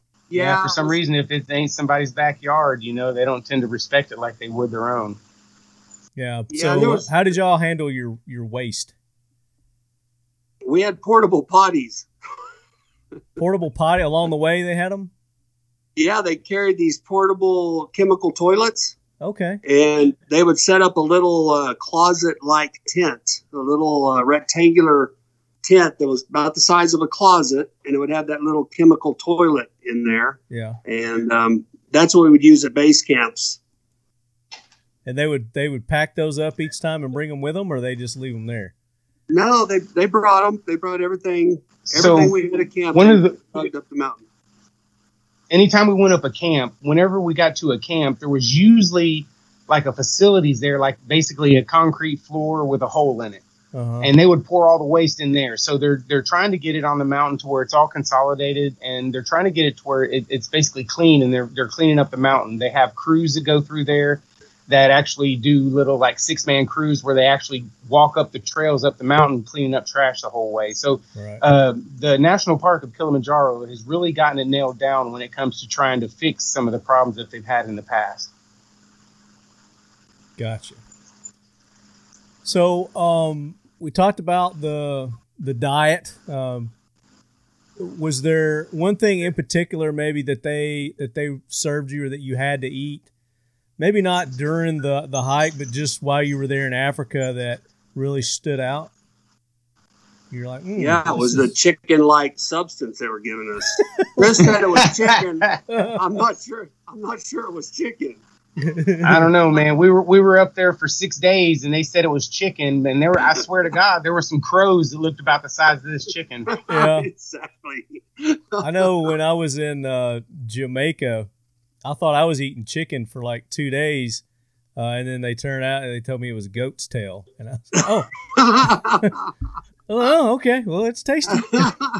yeah, I didn't care, but when they were giving me these little pieces of chicken, I was like, man, that doesn't look like chicken. It's some sort of wing, but Um, yeah, they they um they they were very. I mean, the soups were. I was impressed. I mean, I was really impressed with the the the foods that they made available to us. I mean, they with with the stuff they were working with. Um, and to change it every day, and to you know, they didn't feed us the same thing every every single meal. They changed it every time, so it was it was pretty impressive. nice. Now here we're getting some background photo of the snow. Did you guys the temperature? How how did the temperature vary? Because it didn't look like you guys had to get too wrapped up to to make this hike. I would think that it would get pretty damn cold. We, lucked out on the weather. Yeah. Uh, now I think that the time of year that we were going is one of two uh, windows uh, for Kilimanjaro. That's that's really the the best uh, season Mhm. to go, and we, we were in one of them. So we didn't have much rain. We had a little bit, but not much. Um, so we didn't have to worry about covering up too much. You see some of those pictures; they've got uh, waterproof covers on their rucksacks and stuff. It was Mhm. really not that necessary. Um, Yeah. the only I'm just time we- seeing everybody in like shorts and short short sleeves. yeah, and, you know, I was expecting like Well- parkas and things like that as you got as you Yeah, got higher. What's you the know, we'd coldest it start- got? we would start off in the morning and, and it would be chilly, and then you know you'd start shedding. You know these infantry guys like me and Chris. You know we usually shed everything before we start walking anyway. I mean that's just how we were trained. Yeah. Um, you can always put something on, but you don't want to sweat in something that's that's there to, to keep you warm. And when you stop, you're you're wet Yeah. and cold. So, um, as soon as the sun was out, it, it, they were really nice days. But there was some times down in the valleys where the wind would kick up and the temperature would drop pretty quick. Those those those clouds would roll in really fast. so like um, 40s or you know, give me an idea what temperatures y'all were dealing with. Oh, you know, I would say it was in the 70s. What do you say, Chris? The 70s it was that warm? Yeah, it uh, it, it yeah down down when we were in the rainforest, it was around 70s to upper 70s, and then once we started moving up, I think we moved from the rainforest to uh, what was it, an alpine desert, or to a moorland, and then from the moorland to the alpine desert. From the alpine desert, we moved up into the Arctic. So yeah, but you know, one of the things that's crazy is everybody now they were trying to tell everybody, okay, you need to bundle up, you need to do this. But what some people fail to realize when it comes to uh, people that are missing limbs is they actually get hotter than we do because their body's trying to generate enough heat for a full body and they're missing legs or an arm and a leg and everything like that. So when you see Noah Galloway up there and he looks like he's in shorts and we're, we're still kind of bundled, it's because he's hot. You know, he, he's not cold because his body's overworking. Sure. And that's why they say, you know, us walking one mile is like them walking four. I'd never heard that. Yeah. That's a great point. Now, what are you doing right here, Brandon? Uh, looks like I'm putting some uh, some sort of flavoring in my water bottle. A little flavoring, or is that the stuff to counteract the No, the we didn't have juju to bring. in there? We brought iodine tablets, but we didn't need them because they boiled our water every night. So they had. I think we were sponsored by Liquid IV. Is that right, Chris? Yes, Yeah. yes, we were. Sorry about that. And um, and so we had a few little packets of stuff we could we would could put in our water bottles if we if we elected to. Um, and that's that's what I'm doing there. That particular. Gotcha. And there's those clouds I was talking That's about. okay. So that that's you're above the clouds there, man. Yeah, we actually went above another a whole nother layer. On top of that, we went we got even higher up to base camp. There was a whole secondary level of clouds. Got up into the stratosphere, yeah, huh? now this is what like nineteen thousand feet, something like that. well, the mountain's nineteen thousand three hundred forty-one feet. Yeah. That's the tallest point, and that's the Barranco Wall, um, which uh, from the Barranco camp, you could see those people that from other uh, from other um, treks that were with other companies that were that were starting before us. When you looked at them from the camp, they looked like ants. Yeah. That thing is so tall and um, and steep. Um, and then they they got the kissing rock there. I think that's what the the guy with the gray coat on. That's our photographer, Right and he's waiting to get somebody. Yep. And you got to kind of shimmy past that rock, um, and that's why they call it the kissing rock. You get so close to it, you got to kiss it, huh? yeah, that's right. But see, that's what I'm talking. See, there's snow up there, and for snow, I mean, it's got to be, you know, in the 30s at least. Yeah. Well, I think on the on the peak they say it can be uh, 20 degrees down to minus 20 at any at any time. Yeah, and you guys didn't It was- experience that, obviously. It was pretty cold when we got up there. Um, they made us wear all our hot hot weather gear um, starting out on that track, and uh, I was I was sweat through my jacket. Um, but it was cold, and once the sun came out, um, it warmed up quite a bit. Yeah. So, any um, interesting stories during the the eight days that you guys want to share? Marty, we've talked a little bit about Travis, but I, I'll tell you now that I've seen a lot in my lifetime, but I've never witnessed the type of physical accomplishment that Travis Strong, you know, was able to achieve. There's there's probably a handful of human beings on this planet that could have done what Travis did over a three day span. He walked on his hands, bounced on his butt cheeks for three days, total of more than 10 miles, and an elevation increase of basically 5,000 feet. So think about that 10 miles, 5,000 foot elevation increase over three days of walking on his hands because the man has no prosthetics and no lower limb extremities, right? And I, I think, again, I, I don't want to speak too much for the, the group, but we all were tearful and and or boohooing like I was on the third day when Travis had to leave the mountain, feeling for what he accomplished, and it was superhuman at every level. And the guides and the porters were constantly in awe. I mean, he was unwilling to accept help. He wanted to prove that he could do it himself. And again, if we had not chosen the route that we did, which we actually chose before he was part of the team, uh, he could have gone a lot further. For someone in his situation, we chose the worst possible route.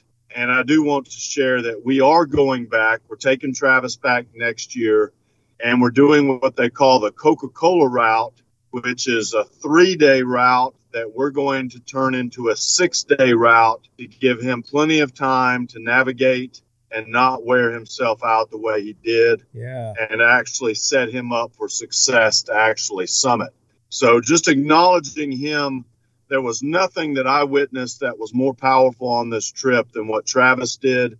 And can't say enough good things about his mental and physical fortitude to accomplish what he did. Um, and, and I think Brandon and Chris will second that. That's right. Well, it's a yeah, it's definitely a mate. Now, have they witnessed anybody in his condition before tackling this this mountain? I mean, nobody with there.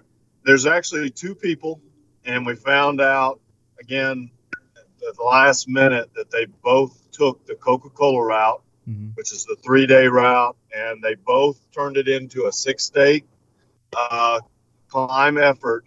The difference being, though, that both of them accepted quite a bit of the assistance. They were carried a good bit of the trip. Yeah. And they they did not do it on their own the way uh, Travis did. So uh, I think it was more about just getting two people that were kind of in his same situation. Both of them civilians. One of them was apparently born without legs, so they had gone their entire lives you know, adjusting to sure. life without legs. Uh, Travis obviously lost his uh, serving in the military and losing them to an IED. So again, uh, we're not comparing apples to apples here. We're going to take someone that, as a grown man, had to adjust losing his limbs. Yeah, completely uh, different circumstances. Gonna, yeah, absolutely. Yeah, and, and is going to try and do it without any assistance, basically just sheer will. So again, a, a well, very hopefully somebody task. will come up with some sort of a, a device for his his lower extremities that will, you know, you know, assist, add some padding or something. Um, yeah, it's one of the things that he identified before we made the trip, but the unfortunately the the university team that had committed to, uh, you know, providing him with a lower extremity device, kind of like a pair of pants with a, a shoe or tire tread on the lower portion. Mm-hmm. Uh, they were supposed to have that ready for him in time for the trip, and they didn't. So he really was forced to just kind of come with what he had. Uh, and the other thing is that uh, we're going to, we're now going to get involved and help to ensure that he has a special pair of gloves mm-hmm. developed uh, to help him with his hands yeah. and a special uh, you know form of trousers with lower padding and some uh, some tread that will actually protect his lower portion of his body. Yeah, I was gonna say. Well, the good thing about this is, you know, he got an opportunity to to see, you know, what it is that that would make it easier or better for him to make this trek. You know, so he's like, I've done it with nothing. Right. Now, if I had this or you know something along these lines, then I could really knock this out. So research, man, we all- research. We all agreed to that. yeah. Yeah, I mean it was a it was a trial, a test for him, and so uh, I know I'm committed to going back and helping, you know, helping him fulfill his dream, and obviously my own. And you know, I, the fact that I had to stop, uh, I've now got a greater drive than ever than ever to go back and do it. Uh, but uh, you know, to give Travis the opportunity to challenge himself now after he's seen what it's going to physically take. Yeah.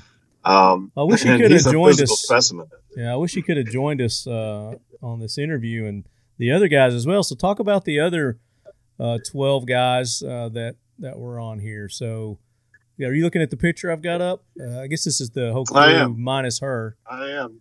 Uh, let's So start on you've the left. Uh, you've got, uh, let me zoom in a little bit myself. Okay, so that's Jeremy. He's the seven time military photographer of the year. Uh, he's an Air, Air Force vet.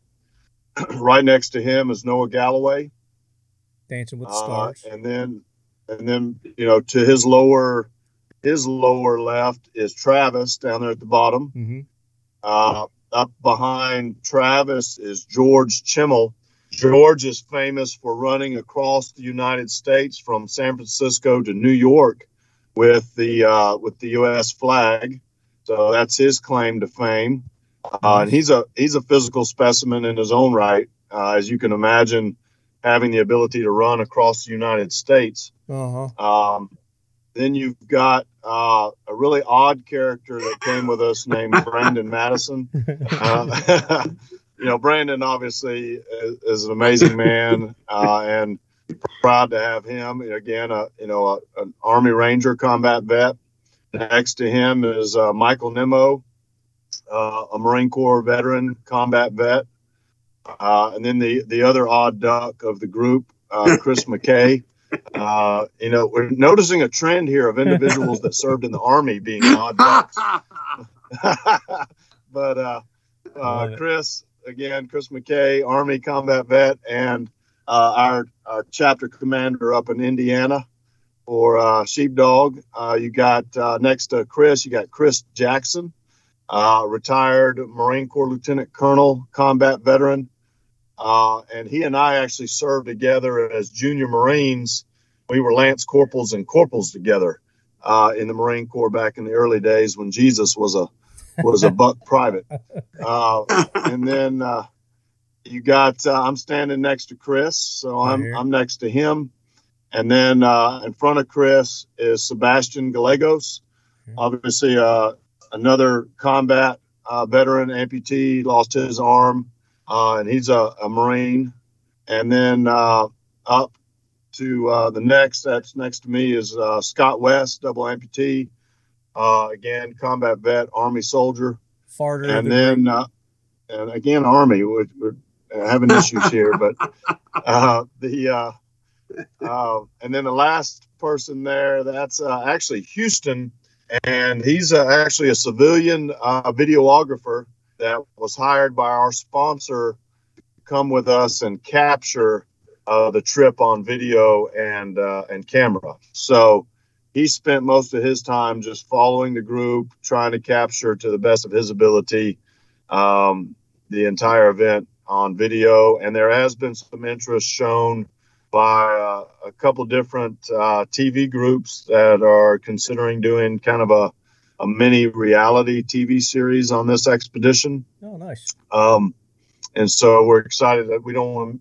jinx ourselves and say any names at this point, but uh, we are hoping that we have an opportunity to share this story with a broader audience. And uh, we're hoping Houston's efforts and capturing all of it on video will, will help with that. Plus, with Jeremy, Jeremy Lock, uh, the seven time winner of Military Photographer of the Year, Yeah. like Brandon has stressed, uh, his his pictures are phenomenal. Uh, everything I've seen that he's uh, shared with the group so far has, has been really powerful, And uh, we're hoping that if people will continue to plug into our website and social media pages, they'll have an opportunity to see a lot of his photos uh, in the days to come. And these pictures that I'm pulling up, uh, as you guys are watching this on YouTube, or if you're listening, you can go to Sheepdog's uh, Facebook page. It's Sheepdog I. Um, is it Dot Sheepdog I on Facebook? Or I think it's basically Facebook dot sheepdog IA, and then uh, our website is sheepdogia.org. And if you go to our website, you can click on our social media tabs, which will Take you take right people. there. We also have on our website, we've got a photo album gallery and everything else. But typically through our Facebook page, you can see or capture the majority of our uh, our images. But uh, without a doubt, an amazing uh, trip for everyone. Um, and you know, another kudos. I know we've all kind of mentioned it, but just really stressing that um, Young Adventures, uh, the group in Africa that made it possible for us through the guides and porters, absolutely uh, phenomenal group. Uh, they were professional at every level, and no matter the need, they stepped up to meet it from a challenge standpoint. And we just absolutely cannot rave enough about our guides and porters uh, and how they were willing to literally sacrifice themselves in an effort to make sure that all of us uh, were able to do our best in uh, in summiting the mountain. So, absolutely big kudos to them, and uh, we just couldn't be more proud of the effort made by everyone in the attempt, uh, and especially those that were able to make it to the top. Very cool. Very cool. So, uh, guys, thank you so much for taking the time to, to be on and, and share your stories. Um, Brandon, Chris, do you guys have any any other stories you'd like to share of the trip or say anything about? Well, I'd like to say one more thing about Travis. I mean, uh, the sergeant major covered it quite well, but just watching him put in, you know, uh, trying to to to do the whole thing on his own, um, to to be looking, you know, uh, at these inclines going up, and you know they were they're intimidating to anybody. I can't imagine being in his situation uh, from his perspective. You know, with, with the tools that, that he was that he had to to uh, negotiate the the trails, and also, uh, I mean, it, it's so impressive because you know somebody gets a blister on their foot and it, it ruins their day. Yeah. This guy was taping up his knuckles at the end of the day or the next day because his hands were so uh, just beat up, you know, from from uh, I think sometimes he was on his palms, sometimes he was on his knuckles, um, depending on how he was trying to maneuver. I know it took a toll on his uh, on his uh, lower, uh, you know, part of his uh, yeah. body His ass. also yeah on his ass Yeah. But uh, i mean i watched this guy you know the, the start of the second day when i was asking him you know if there's anything i could do for him or, or whatever just not accepting any any help not not out of uh, out of spite or anything like that just because he he, he was determined Mhm. to do it on his own and looking at his hands and him just taking tape and just taping over it and then setting out to to walk another five miles on his hands i mean it was it was a testament to you know the determination and the heart uh, of this guy and i, I just uh, i'm just uh, impressed as hell um, with this guy and i, I just want to give him the the, the, the prop, proper uh, acknowledgement that, that he deserves it, it was it was uh, it was amazing Chris. Yeah, just to go with what he said. Uh, one of the reasons I made it is because we were surrounded by amazing individuals that give you that motivation, you know. And if if you're not going to do it for yourself, well, hell, do it for your brothers and sisters. You know, it's one of the reasons we did it. Try to bring real, you know, uh, awareness to the 22 veterans and first responder or veterans that commit suicide each each day. You know, it's uh, just trying to bring recognition to that and saying, hey, you know, just because you climb that first mountain doesn't mean you know life is over for you. Life there's there's life after service. Um, and the message the message of you know we can all do hard stuff i mean it, this has really resonated with my men's group see in the back of his shirt, of Travis's shirt or Scott's shirt, saying whatever it takes, or what's your excuse? And you know, I've got guys that uh, that I know that that uh, can't quit eating cupcakes, you know, and they think they've got a problem and they think they've got a struggle. And this guy is showing you, hey, look at what I can do. You know, I can still do hard things, and and this is is what I'm up against. And I think it's a an inspirational message for anybody in any walk, uh, of any any walk of life. Um, and I think most of the things that you guys do are, are set out and designed to to show that too. Is like, you know, there's life beyond, like you say, your your motto: get off the couch. And I really appreciate everything that Sheepdog IA does, Impact Assistance does for our military men and women, police, uh, first responders. And you guys, uh, you know, it doesn't run on thanks, it doesn't run on appreciation, it, it runs on donations.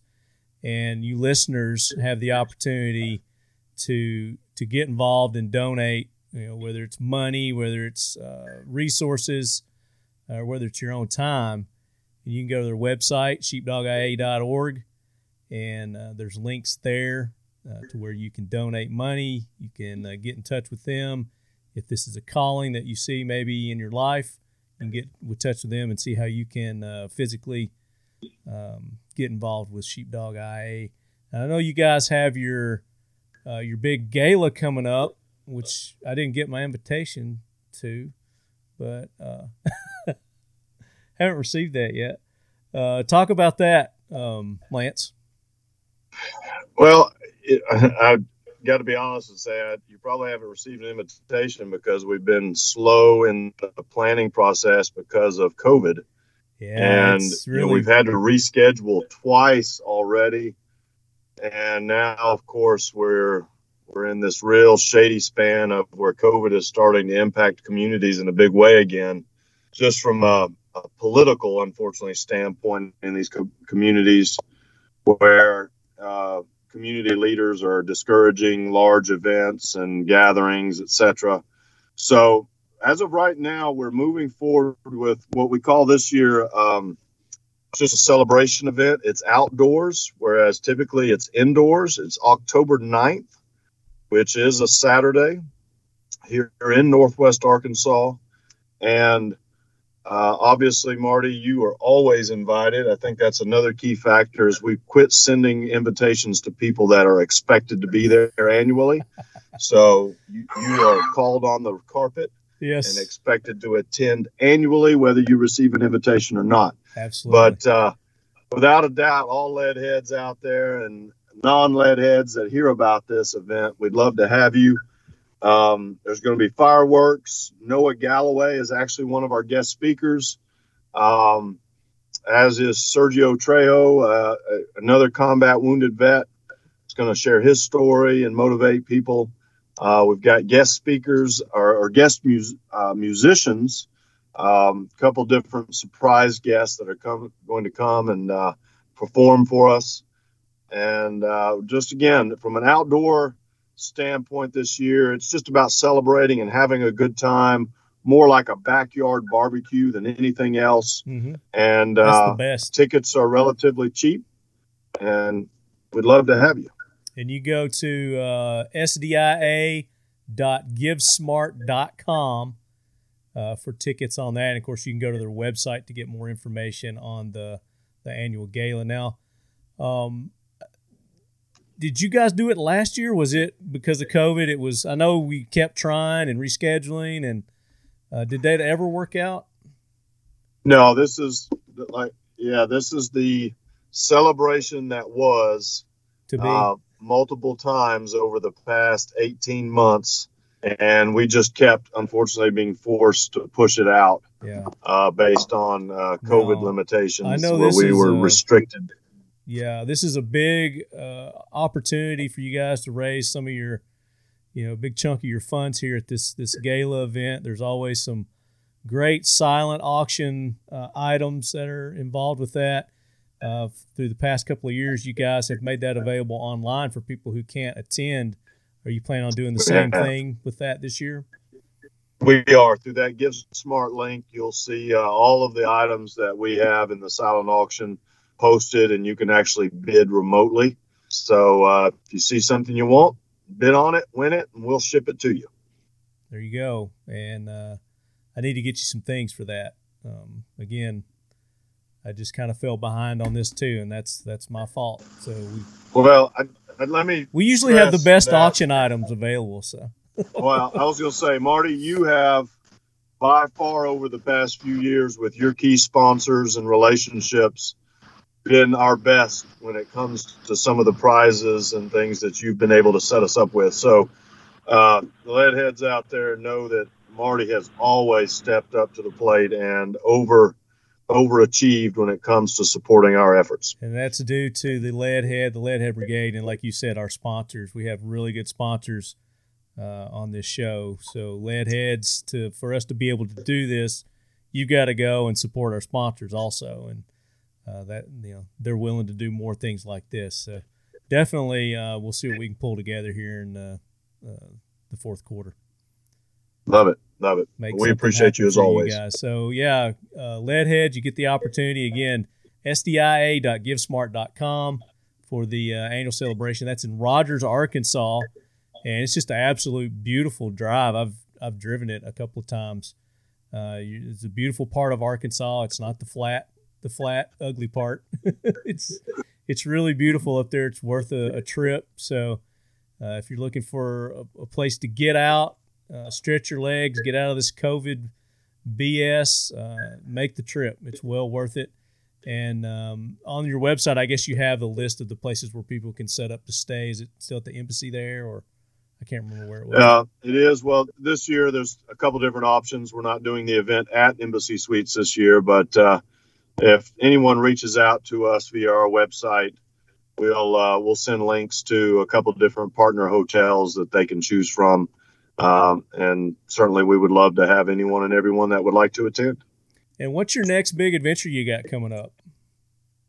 Well, we uh, nothing quite equals Kilimanjaro, but uh, over the next four weeks, we've got three different outdoor adventures. One is rock crawling and skydiving. Uh, another is a big fishing trip down in New Orleans, and uh, some swamp boat riding and World War II museum visit. Uh, then uh, week after that is razor riding and mountain biking. Uh, and then after that's the gala or the celebration gala. Uh, and then we're uh, we're back at a Warrior Path program, and then again October November full of additional outdoor adventures. So we are we're in one of our busier times of the year, and we're excited about all the events that we're going to have going. We need to get another hog hunt uh, scheduled. I got a new thermal that I need to try out here. Um, I need to stop sharing my screen here so you can see. Uh, well, and we uh, got a new thermal. We've got a hog, hog hunt the end of October, so we need to get you plugged back in again. Yeah, we need to we need to go try this out. Uh, it's from AccuFire, and uh, I took it out the other day just to test it out. And for a sub three thousand thermal, uh, this thing, you would think it would it would be a ten thousand dollar thermal. It's it's really nice. Got some great features. Uh, very, nice. clear.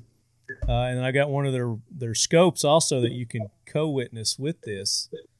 Uh, so if you've got like a one to eight or one to six, uh, you can co-witness it with that and get the the benefits too. So I definitely yes, uh, Texas is the place to, to, to try that try that out lots of uh, leg room to stretch it out. I like it.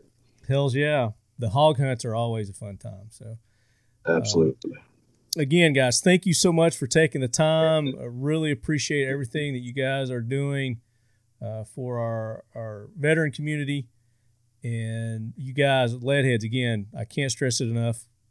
It doesn't run on thanks, doesn't run on appreciation. It takes money. Go donate. Uh, Sergeant Major, Thank you so much, Chris. Thank you, thank you so much, Brandon.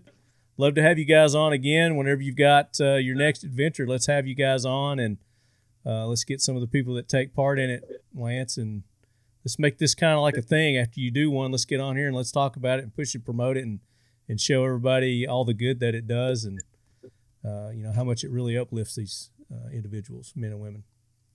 Absolutely. Well, we always appreciate the opportunity, Marty, and uh, we'll look forward to being back on again. Absolutely. Leadheads, again, our sponsors, Mission First Tactical. Uh, get 25 or get 20% off. Use the code Leadhead. You go to Seal One, get any of their cleaning products, the CLPs. Uh, it's great for not just your guns, but uh, anything that you need to clean or keep uh, the corrosion off of. Seal1.com. Use the code Leadhead. You're going to get 25% off. Their aerosols, their liquids, their paste, their pre-soaked uh, bore patches. Uh, they got you covered there. Nemo Arms. Uh, that's somebody I need to uh, see if we can't get a donation for the auction. Is Nemo Arms? They make some of the most uh, pristine AR-15s, AR-10s uh, that you guys have ever seen, and they've got heirloom quality shotguns uh, at Nemo Arms. Uh, Lance, I have to introduce you to them. Use the code TL10, and you're going to get 10% off anything at their website, and that includes their firearms, which is unheard of in, in this day and time. Uh, and then, of course, Keltec. We're going to be there for the NRA. Houston, Texas, September the 3rd through the 5th. Brandon, if you uh, want to hop, skip, jump over to Houston, come by our booth, 1803. We're going to have the lead quarters set up. We're going to be doing much of what we're doing right here. Uh, but just- say again. Some, somebody said something. that was weird. Steve Court. So Who is somebody else on with us? Chris, are you talking to us? Uh-uh, Chris is muted. That's weird. Some did you hear it too? I did. That wasn't weird as ghost voice. That's crazy. I think somebody's hacked into our our unhackable Skype. China. Gotta be China. it's China. Yeah, it must be China. They want to get they want to get on the Talking Lead podcast because this is where it's happening. Uh, but we're going to be there, so come by and visit us, Leadheads. We're going to have great giveaways uh, from our sponsors, Factory 47, uh, 1776 United. Go show them all love. Use the discount codes, uh, and that's how we keep the show coming to you each and every week.